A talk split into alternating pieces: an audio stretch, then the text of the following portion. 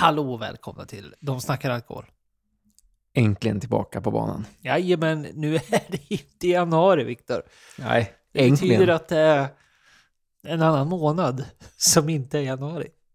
Och då är det ju februari. Ja, Och just idag, när vi spelar in, så är det kallt igen och det snöar. det, är lite, det var lite bakslag. Det var, det var lite vårnyheter, nyheter, Känslor. vårfeelings i helgen. Välkommen till eh, även eh, Väderpodden, som vi brukar kunna dra ibland. Men det försvann ju snabbt. Man fick ju komma ner rätt ner på fötterna igen och tänka att det är fortfarande vinter. Ja, det är ju tyvärr det. Men eftersom det är februari och det vintern kommer tillbaks, då måste man ju dricka något gott Ja. för, för att värma sig. Japp. Och det har vi i glaset. Japp. En senaste släppet från Agitator. Agitator. Jag kan, jag kan inte säga agitator utan att säga agitator Nej, jag vet. engelska. Jag skulle se hur länge det gick. Ja, det går inte så jättelänge. Men eh, den här var ju trevlig. Den här är väldigt trevlig. Och vi har ju sippat lite på den innan för att prova den, för att låta den öppna upp sig lite också. Och den är riktigt god. Riktigt, riktigt bra. Verkligen. Och den här släpptes ju förra måndagen, precis det vi pratade om i Förra avsnittet. förra avsnittet. Att vi skulle då, vi kunde ju inte dricka den då. Eftersom att vi, det var fortfarande januari, vi körde dry january, så det gick ju inte. Men nu är det slut på det där, så att nu har vi dem i glaset. Och den kommer vara en limiterad utgåva. Den heter Argument Sweet Toast. Och kommer finnas ute till och med slutet av månaden. Så den är bara ute en månad, så eh, är du sugen så passa på. Måste ändå slå ett slag för att eh, om man tyckte om de senaste släppet, Lundsirapsfat, lönnsirapsfat, eh, eller lönnsirap som den heter, så tycker jag absolut att den här är en bra fortsättning på den. Ja, om man kan säga så. Att det, liksom, det blev inget hopp till något helt annat, utan fortsätter på det här lite söta, fina. Och det, den heter ju Sweet Toast och det kan jag absolut hålla med om. Jajamän, och den har ju någon eh, typ av sötma som jag tycker är väldigt trevlig. Och man förstår ju den här... Alltså hela karaktären på den är väldigt, väldigt trevlig och unik framför allt. Vilket jag tycker är väldigt roligt och det vet jag att du också tycker är väldigt roligt. Mm. Att det är något speciellt. Och det är ju här Agitator sticker ut väldigt mycket om man då ska jämföra mot andra typer av producenter. Och just den här whiskyn har då legat på nyamerikansk ek som är rostade på ett lite speciellt sätt som framhäver det söta just i, i trät. Och det är väl det som då kallas för sweet toast, så som jag förstår det. Och sen är den lagd på Saternes, är det så man säger? Eller vind. Sauternes, jag vet inte. Ja, den, det är som vanligt med fran fransmän. Ja, eh, ingen vet. Knappt de själva. Nej, lite så. Merde, sen tar de en cigg och går därifrån. Lämnar diskussionen. Sauternes vintunner. Och det är alltså ett franskt dessertvin. Så, ja. Jag tycker det slår igenom. Jag tycker många, vi hade, det var inte så länge sedan vi tog upp att eh, Aran släppte en Sauternes slutlagrad också. Att det, det blir populärt med de här sötvinslagringarna. Jag tycker många av dem är väldigt trevliga och får en väldigt söt och fin, eh, trevlig palett i alla fall. Jag bara instämmer. Och just det här uttrycket kommer i en 70 på 46 procent. Trevlig procent om inget annat. Väldigt trevlig. Och de har ju följt eh, Europa-direktivet, eh, även med eh, paketeringen, att de slopar det totalt nu. Jajamän, det här kommer vara den sista som då ska... Du får med en förpackning överhuvudtaget. Annars har ju de varit ganska snåla när det väl kommer till förpackningar. Det har ju varit som här tunn eh, typ av eh, kartongbox man har fått sin flaska i. Men det här kommer då vara den sista. Sen kommer de sluta med det. Och för att fira detta, eller slå till, så kommer det vara en speciell hälsning på en QR-kod på förpackningen. Tyvärr, vi har eh, ingen sådan framför oss just nu, så att eh, vi kan inte riktigt kolla på just den här hälsningen, men eh, det kan väl vara en trevlig liten cliffhanger och en trevlig hälsning till dig som är köper den här whiskyn. skanna QR-koden där bak på förpackningen så kommer du ha en liten grej där. Har du inte kul då? Något värt att nämna för podden och dess lyssnare vad har gjort? Vad har ditt drickesliv innehåll för någonting? Falcon. Ja, skräll. Bra grejer. Ja, tack. Ja. Går vi vidare. Lite så. Ja. Nej, vi har ju, kö- vi har ju varit flytt. Så vi har, ju- jag har flyttat hela helgen och då blir det att då dricker man ju flyttöl och då blir det Falcon. Enkelt, bra, snabbt. Behöver inte vara mer käbbel än så. Du då? Jag har eh, tagit det ganska lugnt. Jag har faktiskt eh, hade väl lite feeling kvar från eh, Dry January, så jag var faktiskt alldeles... Drack inte en droppe i fredags, det var ju trevligt. Och sen i lördags så var det ju du som då hörde av dig och sa att jag har en massa whisky som behöver arrangeras. Kom. Och det gjorde jag. Det var Jag kom jättesvår att övertala. till- Nej, så jag, så, så, så jag drog ju då över till din nya lägenhet och eh, sorterade inte lika mycket whisky som att jag drack whisky. Testade ju så att nya sorteringen blev bra Ja. genom att dricka. Ja, men det blev den. Den var väldigt lätt att hitta och, och dricka ur. Det är bra. Mm. När man väl får upp whiskyn. Ja, men det var ju trevligt. Nej, så det, flyttkaos, det är alltid tråkigt. Det tar lång tid. Kul med en ny lägenhet och eh, det händer något nytt. Och eh, så att, nej, vi får bli bättre nu. Nu är ju allt det här kaoset borta, så nu får man börja tillbaka till vardagen. Ja, så är det. Men eh, den här helgen som kommer så kommer vi ha roligt. Ja. Apropå helger och saker som kommer. För det är ju så att du kan ju möjligtvis höra det här på fredag morgon på vägen till jobbet eller när du tränar eller vad det nu kan vara. Eller till och med fredag kväll med, med lite... Ja, då börjar det brinna lite i, i knutarna där. För att vi ska ju då till Västerås öl och destillat. Jag tror vi har nämnt här förut i podden. Jag är inte Jo, helt vi, hundra. vi sa planen var, tror jag, att vi skulle dit. Men vi sa aldrig att vi hade bokat. Nej, nej, men nu har vi det i varje fall. Så att vi kommer vara på plats på Västerås öl och destillat på fredag. Någon gång mellan 18 och 21. Så är det så att du ser oss springa runt, vi brukar springa runt i våra, ja, våra kläder med våra logga på. Så, så säg hej. Hej hej. Säg vad du inte tycker om. Ja. Så vi vet vart vi ska gå. Mariestad Falcon. Ja, det är det bästa. Kom, kom fram och säg till oss, Mariestad är den bästa gräsklippölen, då vet vi. Ja, nej, nej, nej, nej. Förra veckan, förra avsnittet. Avsnitt 45? 4? 45? 53. 5? Ja! Vad är Var det 53 verkligen? Ja. Nej, Nej, men 54. Ja, 54 tänkte jag väl. Ja. ja, det är 55 där. Välkomna. Till första nyhetssegmentet. Vi är rappa och med i matchen. Men det var ju så att eh, avsnitt 44 då, då så pratade vi lite grann om hur man då skulle kunna ta... 54.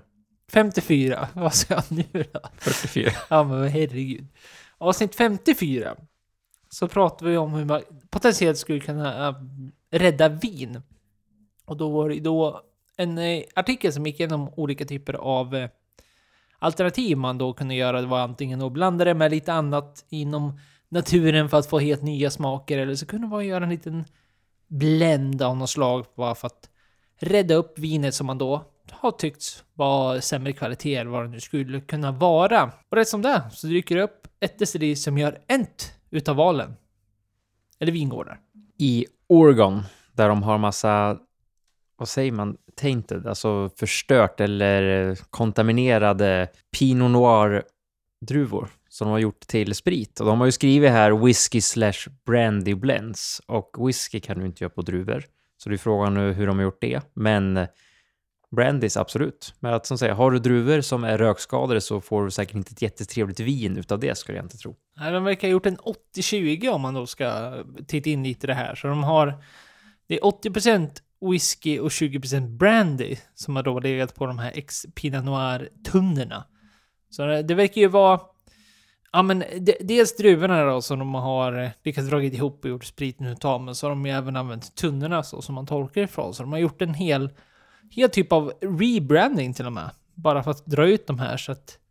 Det var ju det vi pratade om då i den artikeln i avsnitt 54 så gick vi då igenom och det absolut sista man kan göra om eh, druvor eller vinet i sig är helt bortom räddning så var det ju då tipset från den här forskaren att göra sprit istället.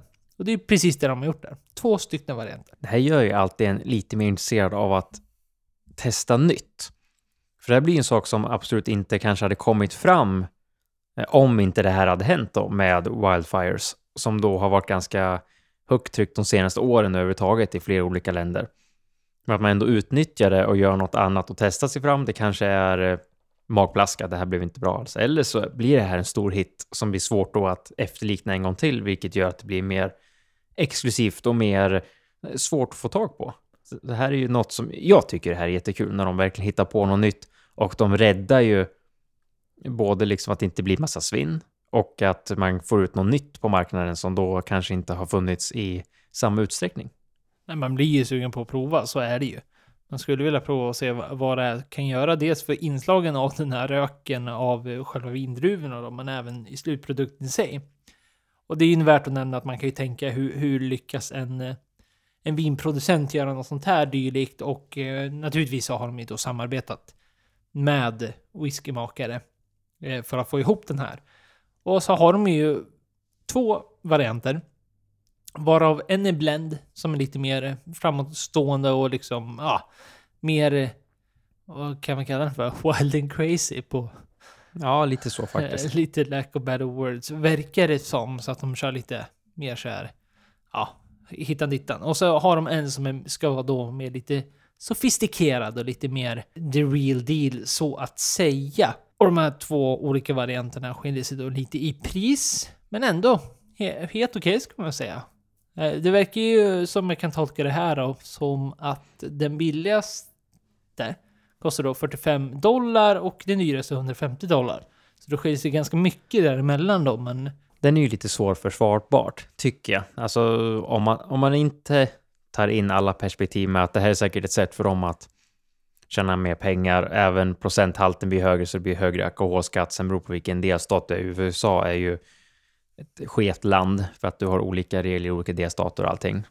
Men att man ska då liksom att ja, vi, det, allt gick åt helvete, men vi gjorde den här och du ska betala 150 dollar. Det är ganska mycket pengar. Men det, det är fortfarande om man tänker att jo, men det här är ett sätt för dem att inte gå i konkurs och att eh, det är högre pris att tillverka det här. Med tanke på, ska du göra en whisky så är det tre år den ska lagras också.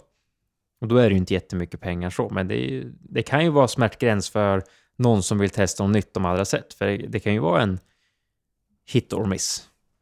Ja, men så är det ju. Och det är ju en prispunkt där som konsument man börjar ställa lite krav på att eh, det faktiskt ska vara gott. Och det ska vara bra och det ska hålla någon typ av viss nivå. Och det kanske det gör också. Eh, Vi har ingen aning. Vi kommer ju tyvärr säkert inte heller få prova just dessa. Men som sagt, det var bara en rolig nämnelse eh, på tanke på förra avsnittet och då se direkt efter att vi nämner det och går igenom den artikeln så dyker det upp. roligt med innovativt och man faktiskt säger säger lite wild and crazy, går utanför ramarna, testar något nytt. Ett bra sätt att rädda en dålig skörd.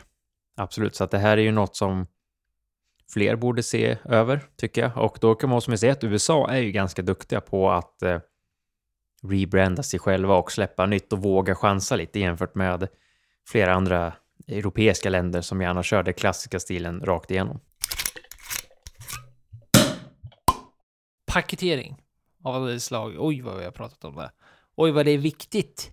Men eh, det kan ju ibland dra sig lite tvister om vad man får ha på lådan och vad drycken i sig får kallas. Och här har vi lite av ett praktexempel i USA. Där det står då mellan George Spirits, Victor George Spirits och Remy Martin. Remy Martin. Och då är det ju Remy Martin som vill eh, trademarka ett helt år. Och det är ju året 1738 som då är väl deras superår när de eh, fick leverera massa till eh, kung Louis den 15. Och då blir det liksom att det här är deras år. Men nu har ju det här andra, eh, Victor George Spirits, har ju då släppt en bourbon eh, som då också har 1738 på förpackningen. Och det här blir ju lite av en twist då, då. precis som du säger. Det är Remy Martin, Remy Martin, Remy Martin tror att de eh, äger det här. Och det är bara de, de tycker att de, det är bara de som ska ha det här på sin flaska och på sina kartonger, trots att det motsvarar ett helt år. Victor George Spirits, De firar inte så mycket i Frankrike, men däremot så influeringen till det här året har mer en kulturell bakgrund då det var den första staden i USA som blev då fri för svarta människor. Som då gick till 1738 och det är det de försöker representera i sin marknadsföring. Och det är ju en skev skildring för att de har ju liksom inget att bråka om om de pratar om samma sak. Det är inte så att de här bourbon eller spritförlaget i USA också hävdar att de levererade till King Louis the 15. Utan det är liksom något helt annat som är liksom en stor grej i USA och som är såklart en stor grej i hela världen. Men att man håller på att trademarka ett helt år, för jag tror inte att folk skulle ta fel på en eh, Remy Martin och en bourbon. Nej, verkligen inte. De ser ju väldigt olika ut. Vi har dem ju... Ja, inte riktigt fram... Jo, men vi har dem framför oss och de ser jätte, jätte annorlunda ut på dels etiketterna, men framförallt är det ju det för att det är två helt olika drycker, så att det vore ju... Det, det går inte att ta fel. Så enkelt är det bara. Nej, det enda jag kan hålla med lite, det är de här som sätter äldre datum på flaskor som att det ska symbolisera någonting med själva typ destilleriet eller något, för det har vi sett tidigare. Och folk som lägger upp eh, att de är liksom, eh, ja det står 1400-talet. Vi pratade ju tidigare om Arboga öl som hade anor från 1100-talet. Står det på deras hemsida, fast det är också ren bullshit. Vilket då gör att det är väl det som jag kan tycka är så här, ja, det står det här årtalet, då kan man ju tro att det här destilleriet har liksom anor sedan långt bort tillbaka, eller långt tillbaka som då. Men det inte har, men det står ju för något annat som jag tycker är absolut viktigt att eh, highlighta. Mm.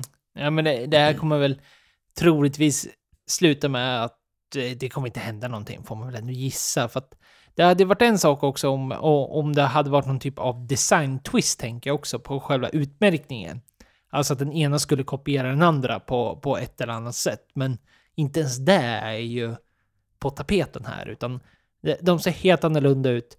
Det är väl en fånig, tråkig twist för att även den här twisten kommer ju drabba Victor George Spirits mer än vad det kommer drabba Rim Om man då tänker rent eh, finansiellt eftersom oavsett vad som nu händer med det här, det kanske läggs ner på en gång, men kommer det då någon typ av rätt twist eller något sånt där så blir det ju bara fånigt och det kommer ju drabba dem hårdast eftersom de har minst plånbok om man jämför de här giganterna mot varandra. Eller giganter, det går inte att kalla någon av de giganter. Kanske Remy Martin som är gigant, men Victor George är definitivt inte det. Som du säger, alltså vem som är störst, men uh, Remy Martin ägs ju av det sammanslagna bolagen Remy Cointreau. Så att jag gissar ju vart pengarna finns att plocka. Nu har vi pratat om att eh, konjak har ju gått ner ganska mycket i försäljning, så att nu ska vi inte gå in mycket på det egentligen på så sätt, men det är ju en, det är en fånig twist och det är en, det är en liten kul, intressant nyhet på att, att folk verkligen orkar lägga energi på något sånt här. Och speciellt när de inte highlightar samma sak. Hade det varit ett annat, en annan konjak som hade lagt exakt samma typ font och samma årtal och sen säga samma sak, då hade jag köpt det. Att nej men, har ni visat fram historiska bevis på att det här faktiskt stämmer? För vi har det, som de kanske har, det vet man ju inte. Nej, jag vet inte. Att försöka trademarka i ett år har jag svårt att se att det går igenom någon gång, för då kan det komma någon annan och säga att ah, men då har vi det här, för då tillverkades första bakåtvända hammaren, inte vet jag. Alltså det, det blir, jag vet inte, det känns bara rent... Det känns riktigt franskt och amerikanskt hela det här. Ja, ja men det är väl tråkigt att de ens eh, börjar och drar igång den här twisten med Martin. För det är ju jättefånigt, det är ju så de flesta kommer se det som. Så att det, ja, man brukar säga att det inte finns någon dålig typ av publicering, men jag vet fan. Eh, här, här går nog gränsen tror jag. Det här kommer nog slå hårdare mot dem än vad de själva hade anat. Framförallt när man pratar om just den kulturella betydelsen. Där står då för Victor George Spirits. Till, till skillnad från Remy Martin. Remy Martin. Remy Martin. Så det, det de skulle göra för att eh, om man ska prata om, precis som man tar som i Sverige när Box fick byta namn till High Coast var ju för att Compass Box tyckte det var för likt deras namn och då är det enklare för Box att bara ändra namn än att försöka slås emot. Så att det bästa, eftersom det här Victor George Spirits ändå står Fort Moose eller Mose, eh, som då är den staden som de blev först befriade det året. Ta bort årtalet och låt det stå kvar staden bara för att bevara någonting så att ändå liksom Du har kvar det du står för, men liksom ta bara bort årtalet för att inte börja bråka och lägg inte massa pengar. För det här, det här är ju en sak som kan bli en dödsstöt för lite, för de kan ju kasta pengar på det här ganska mycket Remy Cointreau tills det här liksom till slut bara blir begravt i pengar och sen går de i konkurs. Så att eh, tråkigt beteende och på en absolut supertöntig sak. Men eh, det bästa de kan göra är nog bara att ta bort årtalet och sen ha kvar namnet. Försvinna. Eller vinna. Försvinna. Försvunnet. Försvunna vinflaskor. Det verkar ju vara någonting som är en trend om vi nu ska jämföra våra senaste avsnitt. Ja, det är ju inte första gången i år vi pratar om det här. Det är ju i Frankrike. Jag har svårt att se vad det är för någonting. Om är det en restaurang eller är det en vingård, ett slott, chateau? Vet du vad det är? Det verkar ju, de heter ju La Tour d'Argent. Eller något sånt där. D'Argent. Ja, det är inte Dorgent. La Tour. Det ser ut att vara en restaurang. Ja, det gör det ju faktiskt. Fyra dollar tecken, det är billigt. Ja, det är bra. Då vet man att det är bra. Som då har en vinkällare som då är en av de liksom mest, eh, vad ska man säga, de, en av de äldsta och även en av de mest exceptionella för att de har viner som går tillbaks till eh, slutet på 1800-talet. Och det är ju rätt fantastiskt egentligen faktiskt om man ska vara helt ärlig. Ja, visst. Och totalt så har de 320 000 flaskor i sin vinkällare. Varav ska du då be om den här vinlistan för att kunna bläddra igenom lite vad, vad du är sugen på så är den 8 kilo. Så att eh, då har du att göra. Ja, då har man lite att göra. Då, och speciellt när restaurangen är dyr, då kanske man sitter och bläddrar där en stund för att slippa betala den där notan kanske. Men det, det som hänt nu är ju att det saknas flaskor för 1,3 miljoner pund från Ja, den här restaurangen. Ja, man känner igen sig delvis. Ja, inte, pris, inte pengamässigt. Nej, men försvunna flaskor. Ja, Jag förstår inte riktigt var de tar vägen. nej. De flesta hamnar ju i strupen i och för sig då, men det är, jag, jag förstår situationen. Det- Det är mest fascinerande att det är 83 flaskor som då har försvunnit enligt dem. Eh, Av de här 320 000 får man då tänka på. Men det som är, är väl att det är väl deras mest dyraste och finaste flaskor som har försvunnit. Och det har vi ju pratat om tidigare på podden, att det är ju såklart, vet man vad man har och de har ju lite, vad heter de där, eh, Rom, Domaine della Romani Conti, som då är ju ett av de finare vinerna som finns där ute. Och det är flera av deras årgångar som har försvunnit och även lite Burg, andra Burgundis och Bordeauxer. De är ju jämföra lite med Romani Conti. Om det nu är så man säger. Vi har ingen aning. Inte, vi är inte experter. Romani Cani. Ja, det är Så är det fortfarande säkert någon jänkare som säger. Ja, men det är det säkert. Men det är lite som vinets Macallan kan man väl nästan kalla det för. Att eh, ska man då gå från vad som är dyrast och inte nödvändigtvis efter någon äkta typ av kvalitet eller någonting, men de har slagit sig igenom att vara ett av de absolut dyraste vinerna som går att köpa där ute. Och de säljer varenda gång de släpper någon typ av vin som brukar de sälja ja, di- direkt bara säljs ut. Precis som då om man nu tar whiskyns Macallan. Öl vet jag inte riktigt vad jag skulle kunna ge för typ av exempel. Eller någon typ av annan dryck heller. Men alltså, Samuel Adams Barley Wine för 2500 spänn. ja, den drar vi. Men hela, hela, hela grejen är bara det att det, det, det har inte så mycket med kvalitet att göra egentligen. Kanske, fan, men det det är absolut inget, inget dåligt så. Men ja, de är kända för att vara dyra helt enkelt. Så, punkt. Ja, det, det är ju den här eh, Cry-klassen de har i Frankrike. Det är, det är en grön Kry, Så att det är liksom det bästa av det bästa, bästa druvorna, bästa ja, såglet, alltså marken och allting. Och eh, det är ju så, de ska väl egentligen producera det bästa, det gör de säkert. Men det är ju som vi har pratat om whisky och öl, att det finns även bättre billiga som du kan lägga pengar på. Visst, det är väl alltid intressant att prova något dyrare för att se liksom vad är det som gör att den här blir så mycket bättre? Blir den verkligen så mycket bättre? Men det, det som jag tycker är mest fascinerande med det här, förutom att de har över 300 000 flaskor och att de har så gamla, så ända tillbaks från 1870-talet i vintage. Men att de har inte inventerat sedan januari 2020. Ja, det hade inte jag heller gjort om det var 320 000 flaskor. Hade Fast- jag fått uppdraget, du ska invitera dem här. Jag bara, nej, jag vet inte fan. Ish. Hur går att räkna de här 320 000 flaskorna. Och det, det är spännande. Och man har ju ingen aning alltså om hur de här försvann.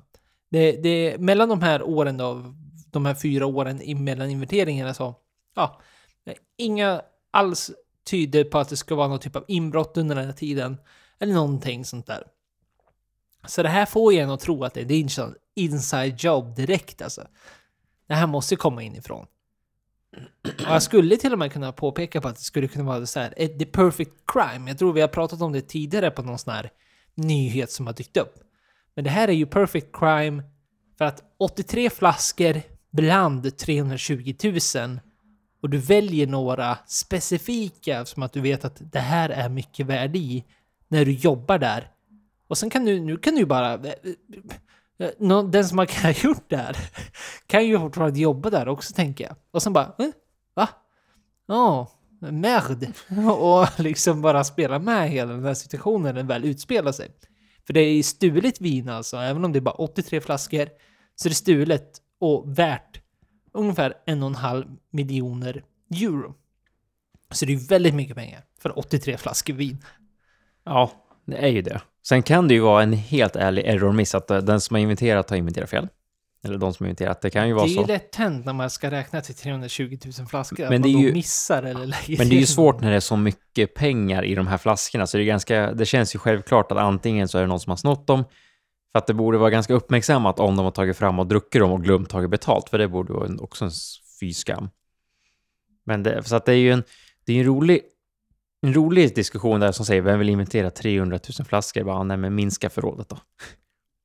Det är för Drick upp för fan. Ja, drick upp. Hur svårt kan det vara? För att det måste inventeras oftare om det är alltså ett sånt värde.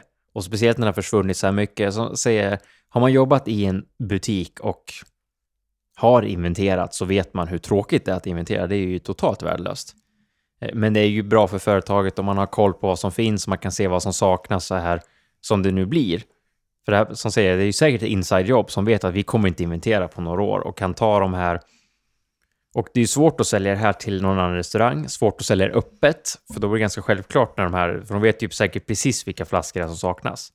Så det här är ju absolut, om det är ett inside-jobb så är det ju sålt på svarta marknaden till någon private collector eller till någon som ska sälja det vidare sen igen. För att det är ju som sagt, att sno någonting som lätt kommer upp på vanliga eh, wine-auktionärer. Ja, nej, det kommer inte upp på Bukowskis direkt helgen efter, utan eh, det, det blir någon typ av eh, snurrerier där i marknaden. Men det, det är nog ganska lätt kränkt också kan jag tänka mig.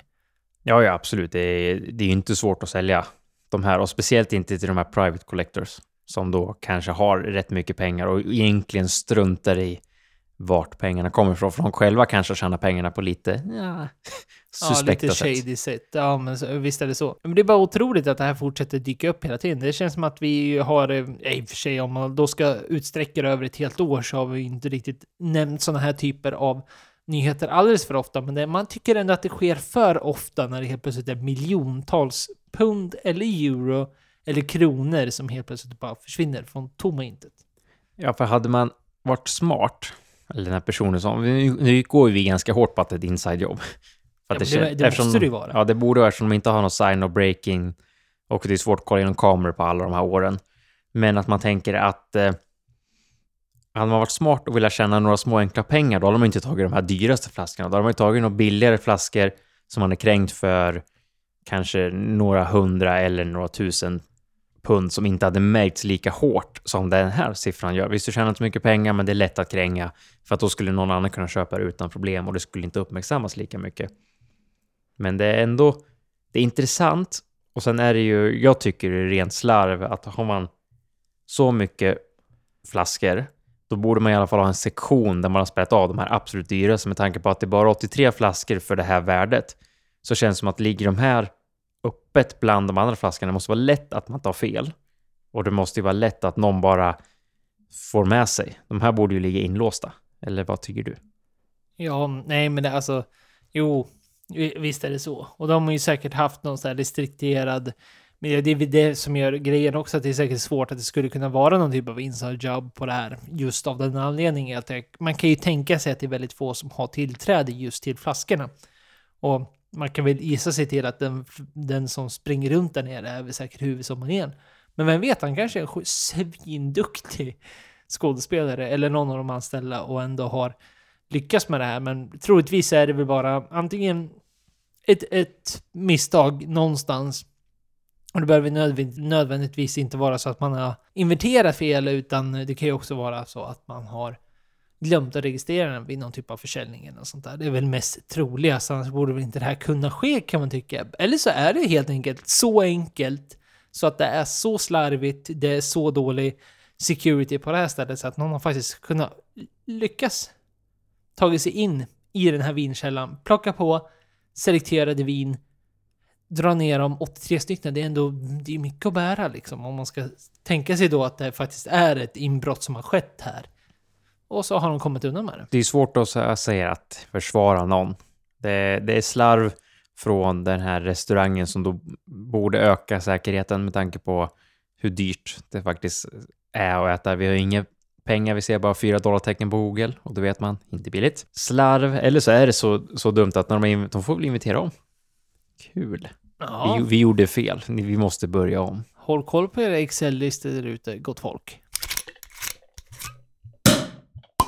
Oj, oj vad vi har pratat AI. Det känns som att allt vi har pratat om idag har vi pratat om någon gång tidigare, fast en ny take på det hela. Ja, det är inte jättemycket nytt som händer varje vecka. Och det har ni förstått när, vi har, när ni lyssnar på den här podden. Jo, det har inte jättemycket. Jo, jo. Oj, vad det har hänt. Oj, oj. Oj. ja, vilken entusiasm. Oj. oj, oj, oj. oj, oj. Frankrike bråkar, USA bråkar, ja. Ja, alla bråkar. Ja, det, är, det är ganska mycket piss där ute. Det är Mm. kul att vi kommer med positiva nyheter där på De snackar alkohol. kommer alltid med positiva nyheter. Ja, ja, för fan. Och det här är då lite mer på AI som man då kanske har redan börjat tröttna på på ett ja, sätt. Men samtidigt så är det väl någonting som blir bara större och större, bättre och bättre hela tiden. Men det här fokuserar lite mer på något intressant. Vi har ju pratat om AI i olika typer av kontexter tidigare. Men det här är framförallt då för att kunna avslöja fusk när det väl kommer till olika typer av drycker. Och just den här artikeln vi fokuserar på nu har ju då specificerat sig under vin. Men det ska väl sägas att samma typ av mekanismer som ligger bakom den här AIn kommer ju även kunna gå att applicera på andra typer av drycker. Väldigt bra att det väl kommer fram mer saker som, alltså på AI, som vi har pratat om det tidigare.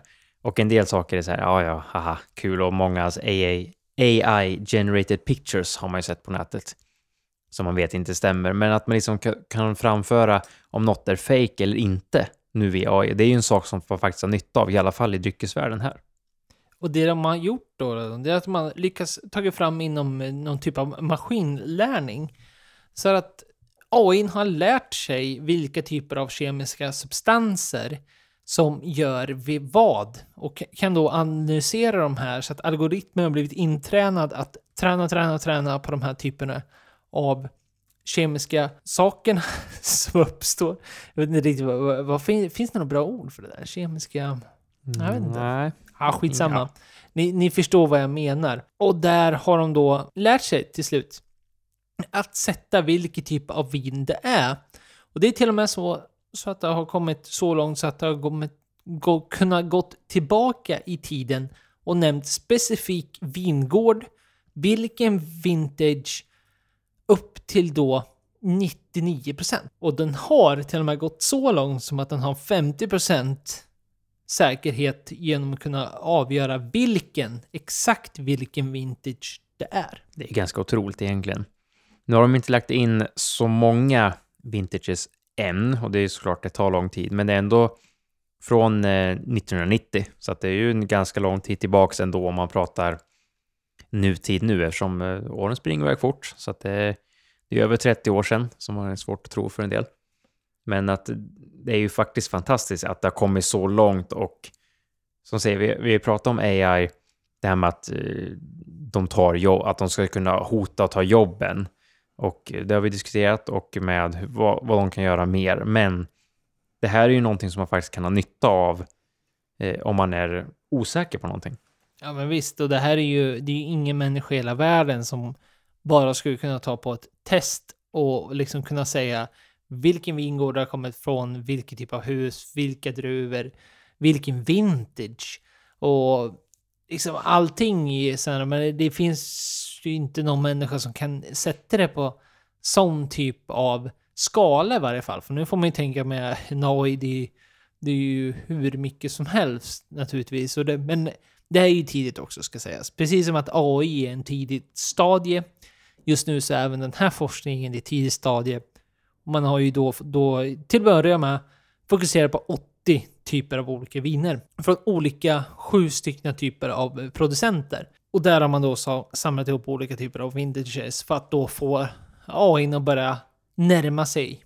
Men när vi väl kommer till vilken producent det är och vilken typ av liksom vin det är, så 99% i alla fall säger jag är helt, helt klart godkänt. Ja, absolut. Men det är alltid svårt att säga helt 100%. Men det, de, jag vet ju de här superpaletterna, de här sommelierna som är, som jag pratade om, typ bäst i världen. De har ju så bra koll och vet att det här året var det väldigt fruktigt, det här året var det väldigt surt och, vi, och så vidare och så vidare. Men att få in allt i samma, det är samma sak för det här, att kunna få in en AI som vet alla viner, alla gårdar, alla druvor, alla årgångar och vintages och vad det nu kan vara. Det är ju ett massivt jobb att få in. Och då, för med det sättet så skulle man ju kunna få fram det här jag tycker om, om man tänker nu framtiden. Om man säger att vi, som du och jag, vi tycker ju om eh, Barolo-viner. Och som provar den här Fontana Fredda som var riktigt bra. Och så säger vi att ja, men vi tyckte den var bra, den vintagen.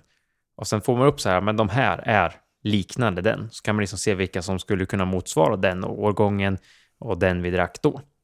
Det är en sak som jag tror skulle kunna flyga ganska bra i alla fall. Ja, men det, absolut, det, det tror jag också.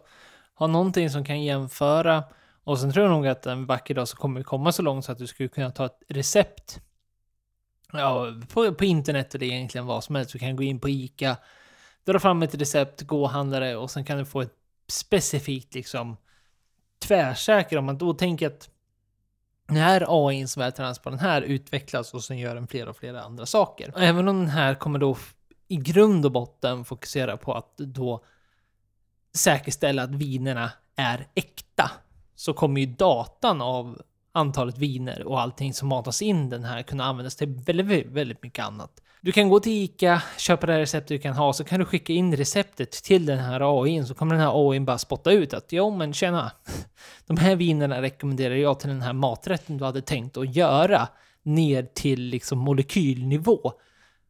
Och det är ju, vore ju helt fantastiskt kul som konsument att kunna få stöta på det. Sen, sen behöver inte det betyda att det ska vara någon typ av måttstock om vad som är bra eller dåligt vin till det specifika man ska äta.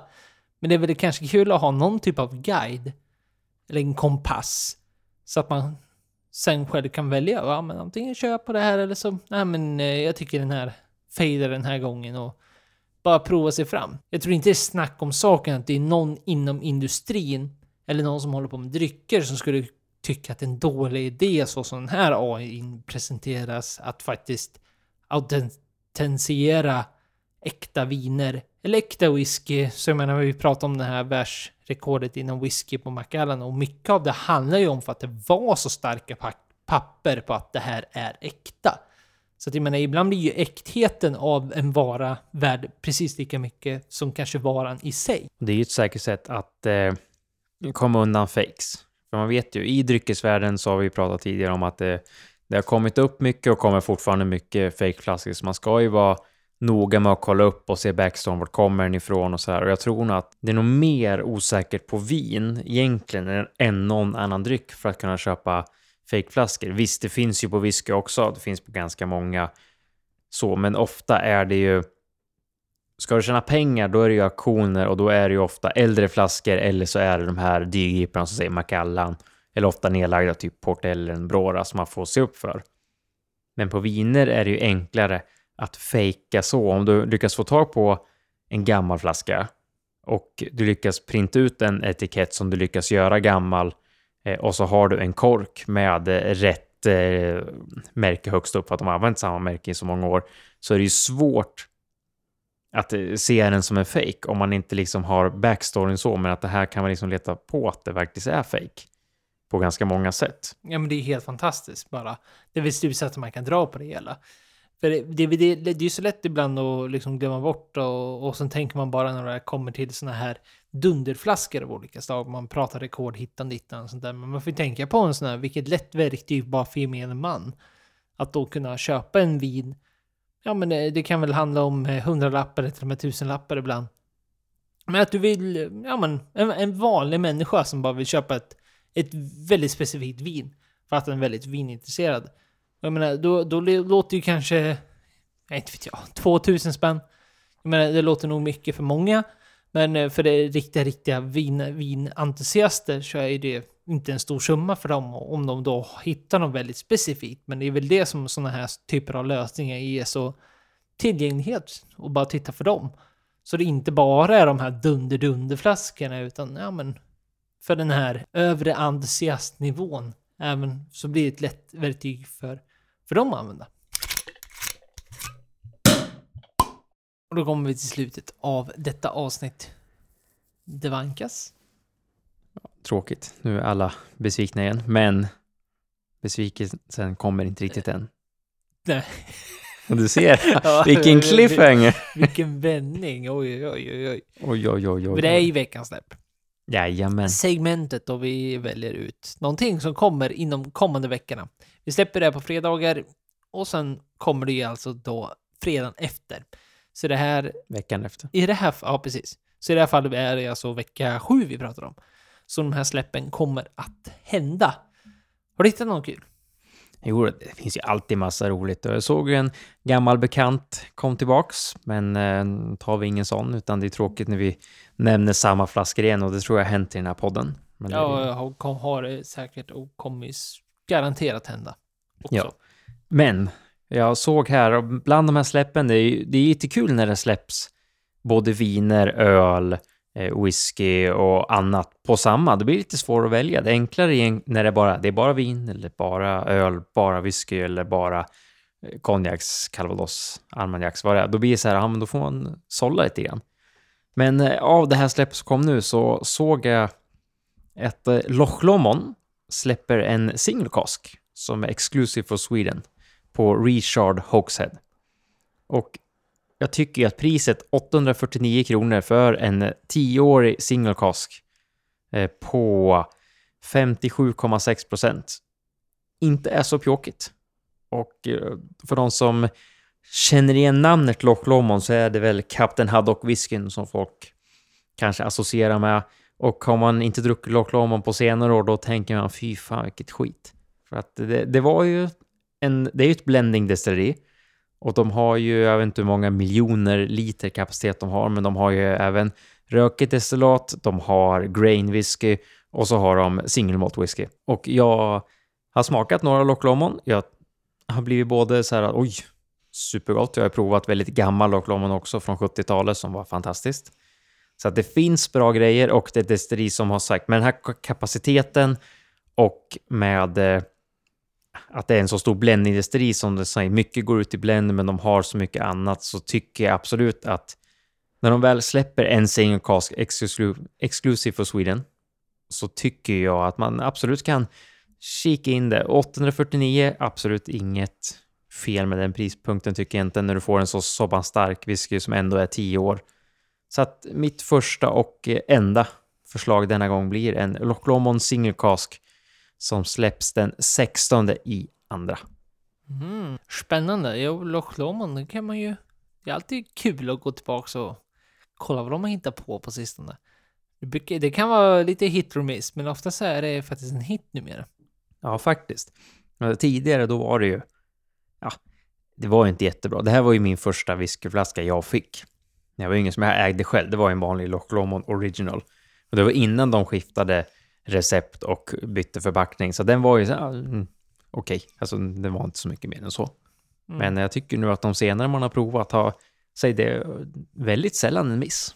Ja, nej men det är sånt här, eh, man får inte, man får inte ta allt för de nya sakerna eller de äldre tankarna i beaktning, utan det är, det är precis som vi pratar om många sådana typer av exempel här i podcasten, Macmyra och inget annat, att det är väldigt många som har sina sina fixerade idéer om vad de står för. Men eh, det, ändras ju naturligtvis med tiden, precis som allt annat. Jag däremot, jag tar lite rödvin den här gången. Och inte mindre än Altare. Langen Violo Altare 2021 får det bli. Det är ett vin som släpps den 16 i andra för 230 kronor. Är väl i och för sig lite av det övre slaget, men samtidigt, vi har ju pratat mycket om Nebiola så jag ska inte gå in i jättedjupt i den diskussionen här. Och vi vet ju att det är Barbaresco det är Barolo som är kungen och det där. Och grejen då med Lange Nebbiolo, att den får heta så, det är Piemonte, precis som Barolo och Barbaresco, fast den, ja, liksom tillhör inte den gruppen. Så att de får det stå utanför. Men 230 kronor, det är ändå, ja men, kan väl klassas som ett bra pris om man väl tänker en Biolo-vin som har blivit så jätte, jättepopulärt här i Sverige. Det är oftast mustigt, trevligt till eh, våra svenska smaker och våra svenska ingredienser som vi har till våra mat. Väldigt trevligt vin kan jag tycka. Och 230 kronor för en Lange Biolo kan låta dyrt som sagt, men eh, å andra sidan då får man ju tänka sig lite. Prislappen ibland när det väl kommer till viner brukar ha sitt pris av en anledning. Det är väldigt svårt, sällan man fyndar någonting. Eller att det blir vice versa, att man köper dyrare vin och sen råkar det vara miss. Jag tror det här kan vara bra. Betygen ute på internet verkar vara hyfsade. Jag ska inte påstå att det är någon sån här jätte, jätte kanon. Men det verkar vara väldigt många som är nöjda. 2021 verkar vara den bästa årgången hittills om man tittar på många betyg. Det finns väl eh, några där, däremellan, men bästa på länge verkar det som. Just för det här vinet. Och, så så får det bli. Lange Nebbiolo Altare 2021. Säljstart den 16 i andra för 230 riksdaler. Jaha, ja, det var det där. Det var alles. Det var 55. Avsnitt 55. Ja, vad bra. Nu, nu har du lärt dig vilket avsnitt vi är på. Ja, men det har jag. Och jag har lärt mig att eh, vi släpper dem på fredagar. Förutom den gången vi inte gjorde det då. Men det har bara hänt en gång hittills. Ja, det var ju på årsdagen. Och något mer som händer på fredag är ju då att vi kommer befinna oss på Västerås öl och destillat som vi pratade om i början av avsnittet. Så är det så att du ser oss, ska också dit och vi springer runt i våra kläder med våran logotyp på. Nu är det ju så att inte vi riktigt, du vet inte riktigt hur vi ser ut och det blir ju svårt. Men eh, du kommer känna igen oss när vi springer runt i våra kläder. Är det någon annan som springer runt med eh, likadana kläder, då får vi fundera på vart de har fått tag i dem. Ja, då Så har har vi inverterat inte. fel. Ja, det har vi gjort. Ja. Nej, men eh, har ni inget annat att lyssna på så kan ni lyssna på gamla avsnitt. Vi har ganska många nu. Nu har vi ett helt år av backlog och även några specialavsnitt. ja, då har du att göra. Ja, har du att göra en stund. Det är några timmar, så är det. Absolut. Har ni några frågor eller funderingar så får ni gärna höra av er till oss på sociala medier. Det snackar alkohol. Eller så kan ni höra av er till oss på kontakt. Och nu säger vi väl ändå hej då och trevlig helg. Hej då!